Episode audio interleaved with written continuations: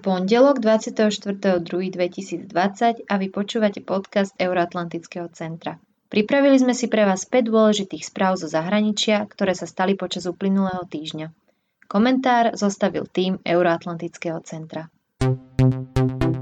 Riešenie situácie v Sýrii Lídri dvoch západných krajín, Angela Merkel a Emmanuel Macron, vo štvrtok telefonovali s prezidentom Ruskej federácie Vladimírom Putinom.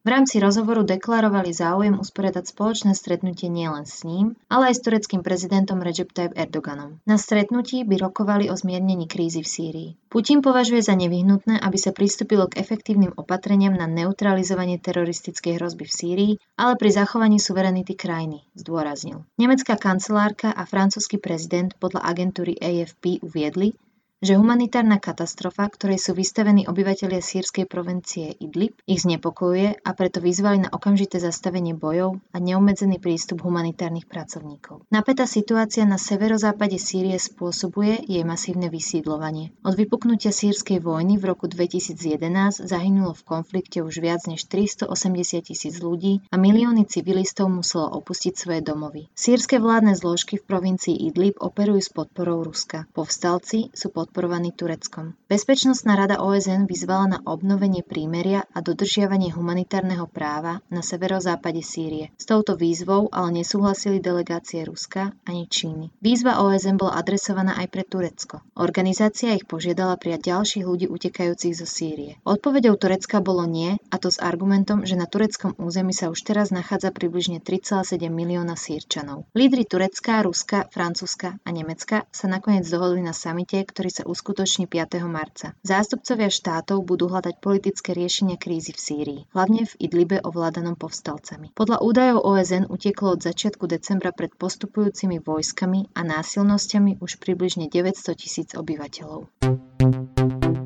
Spor medzi Ruskom a Norskom Rusko obvinilo vo štvrtok Norsko z porušovania Svalbardskej zmluvy. Zmluva z roku 1920, ktorá má v súčasnosti takmer 50 signatárov, stanovuje, že Svalbard je pod správou a legislatívou Norského kráľovstva.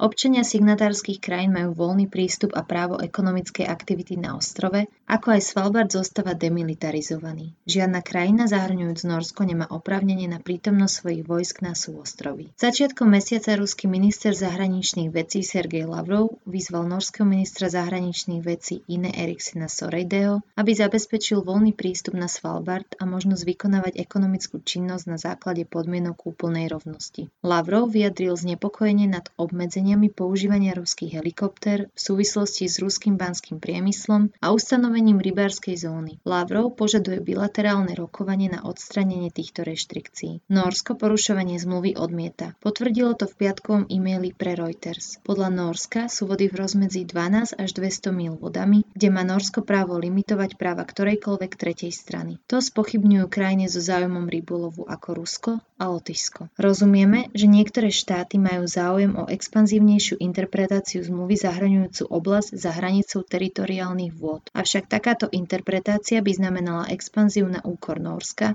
a bola by v protiklade s medzinárodným právom. Súčasné pravidlá sú zrejme zo Svalbardskej zmluvy, morského práva a Viedenského dohovoru o zmluvnom práve. Svalbard je súčasťou Norského kráľovstva a to nie je povinné konzultovať správu svojho územia s inými krajinami, uzavrelo Ministerstvo zahraničných vecí.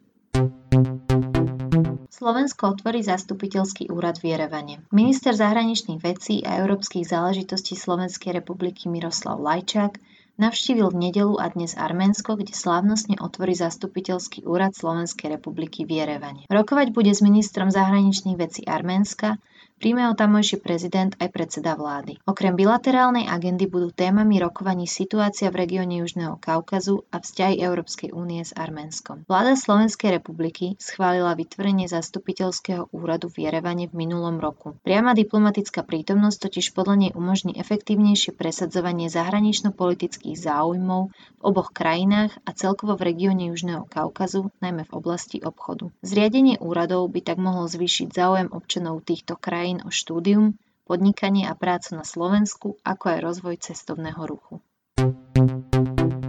Dodik o rozpustení Bosny a Hercegoviny. Prezident Republiky Srbskej, jednej z dvoch častí Bosny a Hercegoviny Milorad Dodik, minulý týždeň vyhlásil, že chce zrušiť Bosnu a Hercegovinu ako krajinu. Na rozpustenie krajiny vyzýval opakovane už v minulosti. Kríza v Bosne sa skončí až vtedy, keď skončí Bosna, vyhlásil líder bosnianských Srbov po rokovaní bosniansko-srbského vedenia v Sarajeve. Bosna a Hercegovina je zložená z dvoch autonómnych entít – Republiky Srbskej a Moslimsko-chorvátskej federácie Bosny a Hercegoviny. Súčasťou krajiny je aj malé spoločne spravované územie, región Distrikt Brčko. Napätie v krajine vyhrotilo aj rozhodnutie ústavného súdu o vlastníctve pôdy.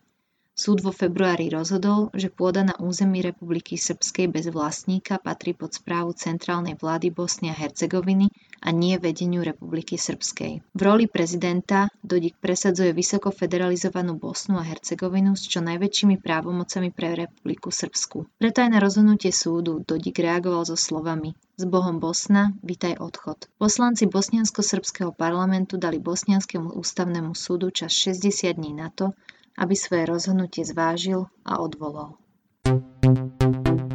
Parlamentné voľby v Iráne. V piatok sa v Iráne uskutočnili parlamentné voľby. O zložení parlamentu mohlo vo voľbách rozhodnúť spolu 58 miliónov Iráncov. Voľby sa v krajine konali v čase ťažkej finančnej situácie spôsobenej hlavne sankciami. Tie na Irán uvalili Spojené štáty americké potom, ako vypovedal medzinárodnú jadrovú dohodu. Čiastkové výsledky ukazujú ako víťaza volieb konzervatívcov, ktorým pomohla nízka volebná účasť spôsobená diskvalifikáciou viac ako polovice z pôvodného počtu 16 tisíc kandidátov. O zvolenie do 209 členov parlamentu sa nakoniec uchádzalo asi 7 tisíc ľudí. Diskvalifikovaní boli hlavne umiernení a reformisti, ktorí ovládli parlament v predošlých voľbách.